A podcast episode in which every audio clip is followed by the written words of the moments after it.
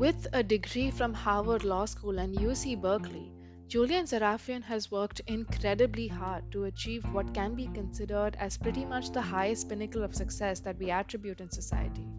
However, while soldiering through his education and working towards building a strong career, he has battled stress and anxiety at a level that could bring down the best of us. But by continually trying to improve his cognitive, behavioral, emotional, and mental state of mind, he has painted a story of resilience and courage that he now uses to highlight the importance of mental health through various blogs and social media platforms. In this episode of the Niyamat podcast, we look at the effect of normalizing the competitive nature of an academic or professional environment to the point where we fail to recognize that we might be putting our mental well being at stake. Here's hoping you derive as much value as we did from Julian's fascinating take on the state of mental health awareness in the world today and how we can stay more mindful of our own and each other's well being.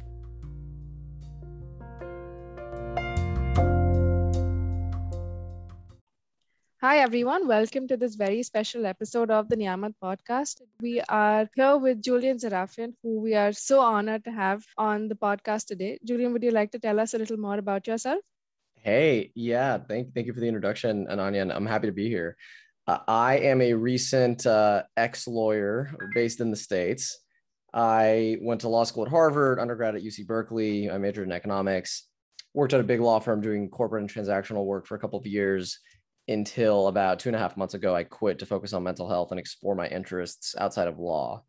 And there's a lot we can unpack there, but that's kind of the short version yeah we're already majorly impressed by uh, your background and also it's super inspiring that uh, you literally had the world in the palm of your hands with all the credentials and with all the hard work that you've done. And it really takes a lot of courage to actually speak up about mental health even though we're currently in a landscape where uh, people are embracing and uh, accepting that the idea of mental health is as important as physical health if not more. But uh, i still think that it's it's a really really brave thing to do. So thank you so much for actually speaking up about this I, am sure that you're touching a lot of lives and uh, definitely making the world a much better place than it is. I, I i appreciate the kindness and and i hope so. You know we can all do our small part however impactful it can be you know yeah absolutely and uh, i think you know even though it's just it's a wonderful wonderfully generous and uh, very humanitarian thought to actually speak up about this um, publicly uh, was there anything that you would like to share from your own personal experience that you felt that it was important enough uh, to actually speak to other people uh, about identifying any signs of uh, you know that something might be wrong with their mental health or something that uh, they might be overlooking with respect to their mental health. Yeah I, I have a lot we can talk about there. I mean i would first start by saying we as a world have a lot to learn in the mental health space. I think the biggest problem right now is that as a species and society, we are incredibly ignorant of these issues, what they look like, what they feel like, how to manage them, what causes them, you name it. We're we're trying as quickly as we can to learn, right? But neuroscience is just over 20 years old as a field. So so we have a long way to go. And not, not to mention the stigma, of course, has locked conversations about these things in a corner. And so we have no context. We're, we're basically all blind and realizing in despair just how dire things are. And you know i think the, the pandemic helped in this way right? Normalizing the sense of misery to the point that mental health became a subject matter that came to the fore. It's still going to take time right? For, for everyone to, to fully adapt and unpack these things in a way that is educational and constructive for, for the world. But i can say you know from my own experiences like it's it's different for everyone. Okay so my my path there was a lot of anxiety. And what it looked and felt like was a lot of self doubt and worrying about things that were out of my control. And it only went on in my own head, which is part of the tricky part here, right? Because I, I was never educated on what these things looked or felt like. And so when I got the best grades at school and the best job and the pedigree and the success, I, I only got external positive reinforcement, right, from our from our world. I never got someone sitting me down and being like, hey, you know that thought in your head when you were like blanking out in the middle of the interview because you were so panicked that you didn't want to like uh, have it be silent for three seconds because you couldn't handle the silence. That's anxiety, right? Like that's that never happened because we're we have just not built up the infrastructure yet. So I will say, I think people should really examine their thought patterns as much as they can.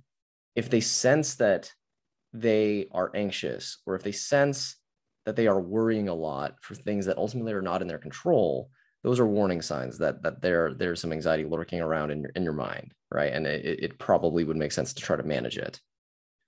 But of course, we can you know we can go on for a long time about all, all of the various warning signs. But that that'd be my high level. That was, uh, I think, expertly described, and uh, I think uh, it really goes to show that you feel very strongly about this. And uh, I think uh, this has a lot to do with the way that we draw value from ourselves. And uh, this reminds me of an article that you wrote um, called Our Mental Health Revolution. Uh, and I definitely recommend it to anyone who's listening. It's a, a brilliant uh, piece that you've written uh, where you talk about the fact that we are at war with mental health.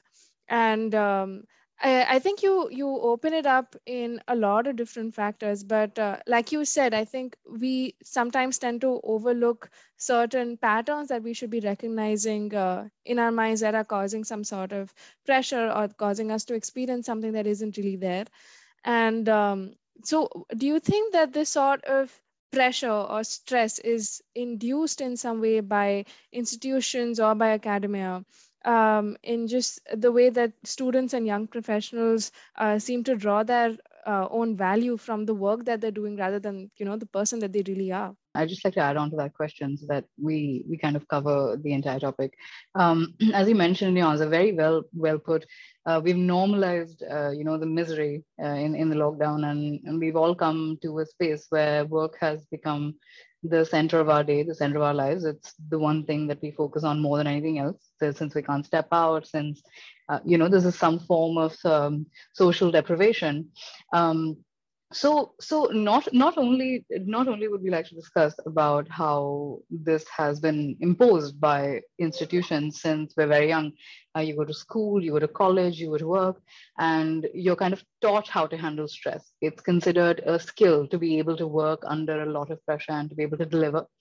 And so to what degree in in in a in a healthy or an unhealthy manner has this also been normalized in our work culture and our academic culture yeah, I think that that's a great addition, and uh, I I think there's there's three things happening here at the same time, and so I'll take them each in turn. I think when you grow up, at least I can speak for myself in the states, but I think globally this is probably a phenomenon too to some extent. We have this romanticization of building wealth and building a career and success equals what you do with your not what you do with your time and how you spend your time but what money are you making and how, what fame do you, did you accrue?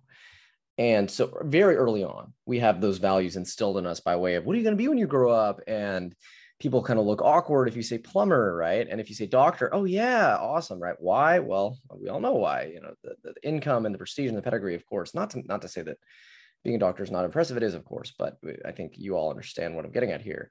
Then you go into school, and school, in many ways, has implicitly bought into this value system. Because when you go to undergrad or graduate school, you're buying into the system of, okay, I'm going to work hard now to invest in my future because I want to chase the next thing after that, which is the job, which is the career, which is the thing that I know is going to make me successful, which is what I've learned when I was a kid, right? You're not bucking the system and saying, no, I'm going to do my own way. You're buying into it. So I think naturally you have then another layer of self selection where the folks who are in these institutions who are working for them, who are part of them, buy into that philosophy as well. So, so it compounds. And I do believe that institutions, students, faculty, staff, you name it, yeah, there's a lot of work to do, right? Culturally, there in the same way that we have in the workforce and otherwise across the board, frankly. The more I learn about mental health space, the more I realize we're behind everywhere. Uh, but I think the competitive nature of the, the, academic sphere does not help, right? Because you're now trying to compete and vie for the next thing, for the next thing. And that sense of competition and pressure naturally is not good for mental health. But you combine it with the value system of I want to be the best and I want to get the next thing, recipe for disaster. Okay. Which brings us to the workforce. And the workforce is in many ways the, the most dangerous, in my opinion, where where like like you mentioned, uh, Mriga, and I probably mispronounced that, so I apologize. Uh, where where misery is totally normalized to the point that you don't even recognize and we don't even talk about things that are problems as problems because everyone has collectively decided to put on a fake smile and pretend like nothing is wrong. And when it gets very dangerous here, in my opinion, because this is this is what you've been working for forever, right? Like this is the end game, right? You, when you're in school, you have the next thing, the next thing. You're on this conveyor belt. When you're in work, for many people, you're now in a career and, and making a career switch. That sounds crazy, right? I mean, it, just the concept of changing a job is one layer of uncertainty, but then thinking about, oh, macro level, should I be doing something else with my time entirely? That's a whole nother level of stress and uncertainty. And when you don't have a system that promotes well-being or holistic, I don't know, humanity, but instead an endless rat race of workaholism and who can outwork the other person. And it's cool that i was up at 3 a.m working on this deal when in fact that's just not good for your sleep or health right period. It, it doesn't lead to positive consequences. And i think you see that in the data here and you see it in the data worldwide. I know in the states in law for example attorneys are five times more likely than non-attorneys to have suicidal ideation substance abuse disorder twice the, the rate of the national average uh, stories left and right of, of mental health issues, despair, anxiety. I think is 37% of law students report having anxiety. 37%, right? So, it, not to say that we can't fix these things, we can, right? These are all, to, to, to bring it back to, to, to my article that you mentioned, Ananya, these are all solvable. We just need to view it through a lens of battle, right? As opposed to, I think, what we have uh, historically viewed them through, which is a lens of oh that's weird put that person in a corner with a straight jacket that's let's not talk about that. Let's like hush hush hush right about it.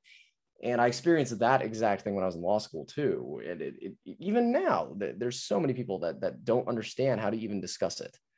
Uh, and so we we have a lot of work to do there but i i really am optimistic it's it's not as hard as i think we collectively think it is we just need more leadership and, and more competency pushing it forward yeah, most certainly. I, I think that that covers a lot of it. Um, in in corporate culture, it gets dangerous because, like you said, you you get out of school one day, but you're going to work for the rest of your life. Um, and I, I, believe that as children, um, I, would say across the board, across the world, um, our parents instill in us values to be hardworking, uh, to be to be committed, to be devoted to our work. And we pretty much have we pretty much have the same ideas of what success looks like.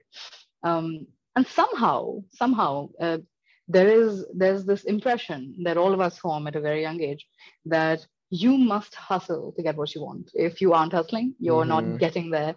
And uh, that in itself is a, is a very problematic idea so would you like to would you like to unpack that a little bit yeah i i, I think it's similar, you know, the hustle and the grind. It sounds similar to the whole notion of you must work hard in order to reap the benefits of success. And it's almost like the the only path to true success, quote unquote, is if you are sacrificial by nature. So it's it's not results oriented or results driven. It it becomes twisted and morphed into uh, input driven in the sense that it's it's not the grade, right? But it's the fact that you stayed up till 4 a.m. studying. That's the thing that you really need to do. And so I, I think you're you're you're totally correct that the hustle culture and the normalization of hard work, which is a false, you know, it's a false equivalency, right? Of course, to say that hard work leads to success necessarily, but even worse, that that hard work is the key and you you must do it to achieve whatever it is that you seek but I think it is a big problem.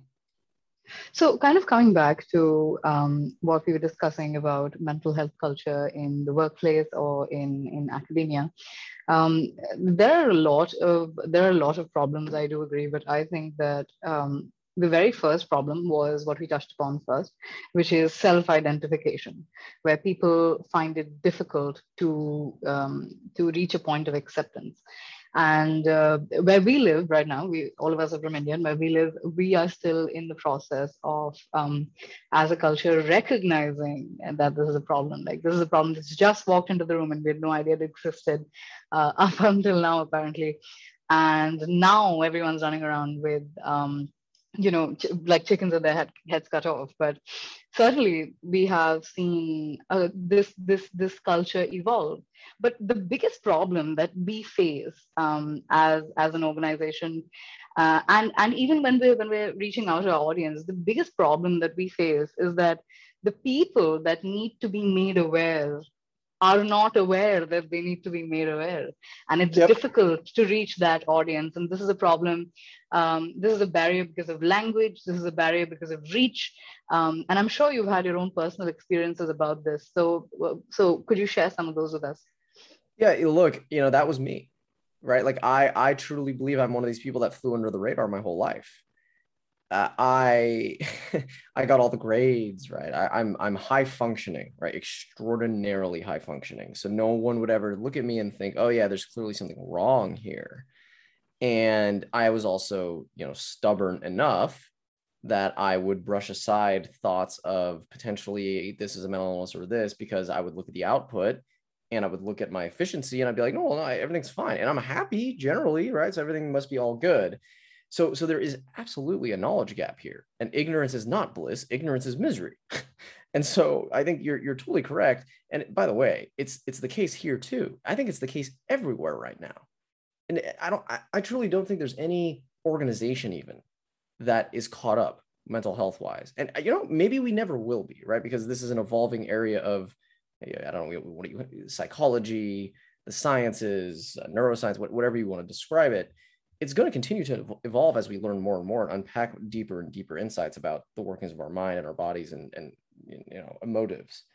But to reach these people it, it's this is why we need to start at a young age right? Like one of the things i think that's really missing right now is a basic fundamental education about just understanding what what the signs are right? For, for the various uh, top uh, anxiety depression and, and maybe a couple of others just what what what exhibits look like or how to identify it. And then a couple of solutions like without any sort of context these people are going to wander around forever and just be miserable. And and it, I'll, I'll also add the denial component is big here too because no one is going to voluntarily seek out that sort of label.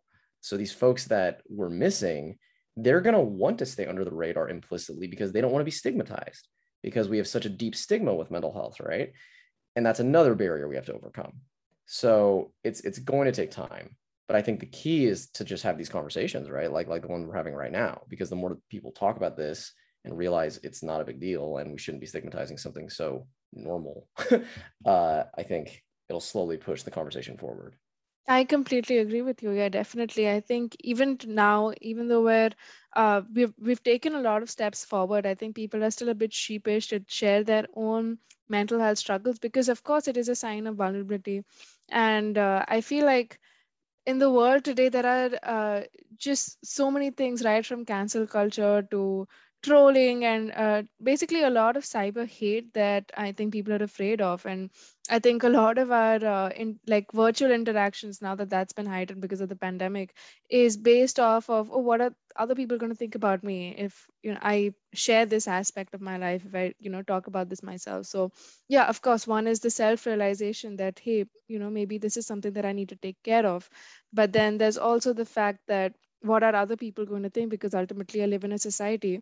And um, I, i'm really amazed and very um, impressed and really really appreciate the way that you have handled this because um, it's definitely something that can be so intimidating you know? There are all kinds of people in the world and uh, sharing intimate aspects of your life.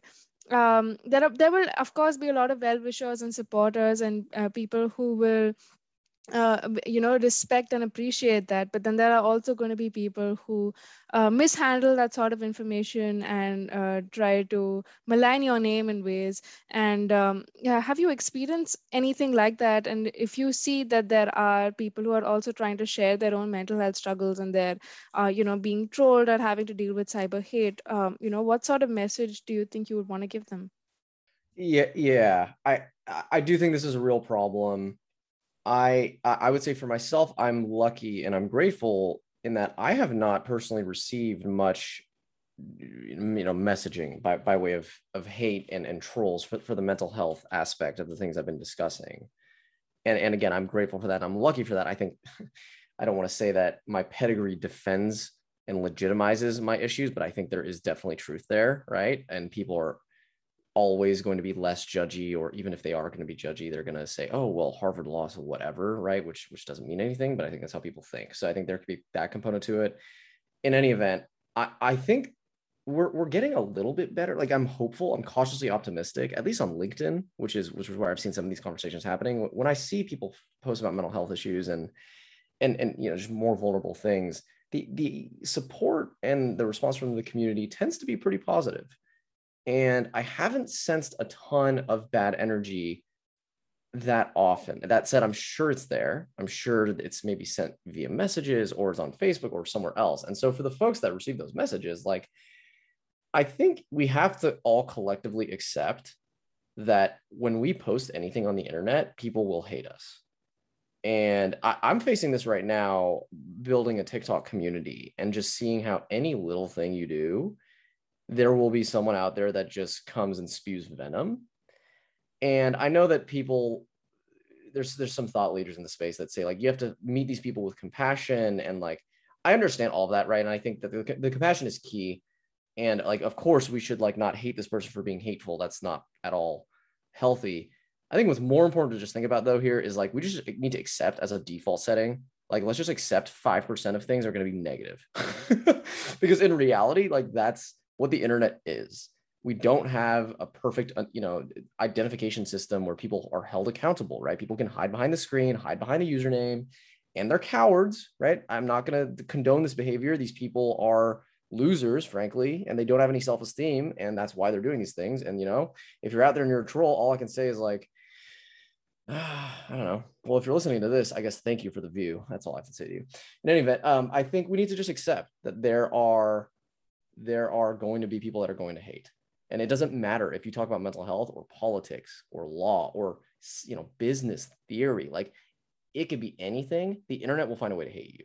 So keep doing you and putting your voice out there because every time you do, you strengthen the other people around you, like me, who are doing the same exact thing. And over time, once all of us are out there together, we're going to drown out the voices of the haters. It's just going to take time. That's a great thumb rule also. Now, 5% of the internet is always going date. It's a great thumb rule. no, probably much higher. When we talk about physical symptoms, and I'm, I'm talking specifically with, um, I mean, I'm talking in the context of India. Um, it's not just about mental health, but usually most illnesses that, that can't be seen or, or, or can't be felt by, by someone external to you. So if they can see something's wrong with you, then they will believe there's something wrong with you. So just wanted to understand your thoughts on the idea of, you know, legitimizing mental illness and whether it can look different, feel different for different people, um, or does it have to be, you know, is there a standard that when you feel so and so way um, is when, you know, you, you have a legitimate mental illness? Yeah, th- this is so. I, I'll start by saying this is a complex set of issues that I still am grappling with it, by way of trying to understand the best framework to understand it. So I'll start. I'll start with my own experience because I that's really all I have here. But but more importantly, because I think thinking it through this lens is helpful. The thing that got me questioning mental health as a pathway to treatment and you know, opportunistic future, whatever, however you want to put it. I, so I did have physical symptoms, right? I think, Shreya, you're correct that a lot of the times mental health is physical health. We just don't understand it that way. And so we attribute things to our body when really it's induced by our mind. And so I had gagging for over five years where I had no idea what was going on. And I thought that maybe it was just my stomach was messed up. I took the most expensive and, and uh, st- strongest anti-acid medication on the market for this and it ultimately was all mentally induced right and so it was only when i accepted that it was mentally induced that it went away but i'll bring it back to this year when mental health really got darker during covid. The thing that really pushed me to take it seriously i had felt like and this is going to sound like very male perspective i had tried to problem solve my misery like in every possible way that i could and i had run out of options. I did everything. I, I i was like okay well let me let me try this out. Let me do you know, eh, I have this job, I have, I, I'm trying to exercise, I'm trying to do this, like problem solve, problem solve, problem solve. You can't problem solve away mental health, right? You cannot problem solve away thought patterns that are distorted. You cannot problem solve away anxiety that's mismanaged. And I learned that by being totally miserable despite trying so desperately to not be miserable.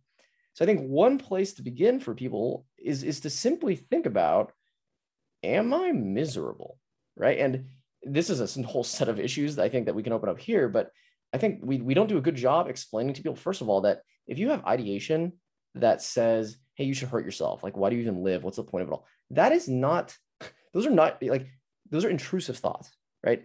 You are not your thoughts right? And those are not i'm not going to say the word normal because that's not there's no such thing as normal but those are those are signs of underlying medical and mental health issues that need to be resolved and they're urgent right? And i have spoken with kids who are 23 years old overachievers their whole lives and they're telling me that they have these thoughts like every single day and they just think that it's part of life. And i'm sitting here and i'm like we th- i mean how do we this goes back to the ignorance discussion we were having earlier we can't even help people if people don't even understand what metric to measure themselves by because we have no metric because no one's ever talked about it because we stigmatize it we have no knowledge of it. So it's definitely a big issue right? And i think the place to begin is by educating people first on the very baseline of what should and does fulfillment look like on some level right? And and what do intrusive thoughts look and feel like on some level? Just to so people can have a benchmark and then the question becomes how is this person feeling? And are they miserable? And are they or are they happy? And if they are miserable let's think about if it's mental health related or if it's something something else right? If, if, if it's not mental health then maybe it's just their career and they're not happy. And if so great right? That they're they're pretty in touch. But i think understanding and accepting that someone is is miserable and that they're in control of that misery i think that's the hardest part for a lot of people. And that was the hardest part for me and I think the stigma is a big part of that, right? Uh, you, you do anything you can to avoid uh, grappling with such a big question mark and such a big area that that is uh, stigmatized so grossly. Um, that's really, really well put. And I think there's one takeaway, if, um, and I don't know about the listeners, but for me um, personally, would definitely be you cannot problem solve your mental health problems away um, that's that really resonates with with a huge group of people because you sort of grew up and and even in your workplace that's that's one very very important skill and it's a new skill you develop. So you you seem to apply it in in most places in your life and it does work out. But with this one place uh, specifically that we're talking about today it's it's i mean it's really well put julian. Thanks so much. Yeah. No thank you for the kindness ray i appreciate it and i think we all relate with it on a very personal level. I i, I think that everyone on this call has uh, i have seen everyone on this call trying to problem solve um, their mental health. And i'm glad that we took out the time to have this conversation today. Like you said it's an important conversation and we should be having it. And we're so happy to have you julian. It was so great talking to you. And thank you so much. We appreciate the work that you do. And we need more people like you um, to keep the message going yeah my, my pleasure. Thank you guys for having me on we should do more mental health rants. I feel like a rant is the right model for it. This is not a yes. conversation anymore. it yes. needs to be just a very aggressive. Uh... yeah. Well, it's funny you mention that because I, I definitely think there's this bias towards like a pity party. Like anytime you talk about mental mm. health, like it's mm. almost like you have to be sad about it. And yeah. I'm actually getting to the point in my advocacy where I'm starting to just get pissed off. Oh yeah. and like I'm like trending in the direction where I'm just going to start ranting. And I think it's that's actually real a really good thing, right? Because it's one layer removed from quote unquote feeling vulnerable, which makes people uncomfortable to some extent, um, and just easier to digest. So anyway, I, I totally agree with you. Yeah, and somehow anger is always posed as a more powerful emotion than yes, um, right. being being yes. vulnerable and sad about it somehow. Mm-hmm. So yeah, if this is how we can get the message out, then so be it. Maybe this by is how any we do it. means. By, by any, any means, yeah. means. Well, I love um, ranting. So if you guys need anyone to rant, you, you let me know, right? Absolutely.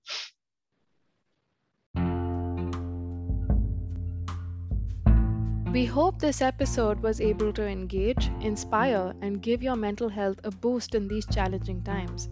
If you or someone you know is struggling with a mental health related disorder, please know that you are not alone. Please feel free to reach out to us on our Instagram handle at the rate niyamat underscore care or mail us at niyamatcare at the rate gmail.com. We will connect you with some of the finest therapists and counselors in the country offering mental health services at affordable rates and provide you with the right resources to manage your mental health more responsibly. Take good care and have a wonderful day ahead.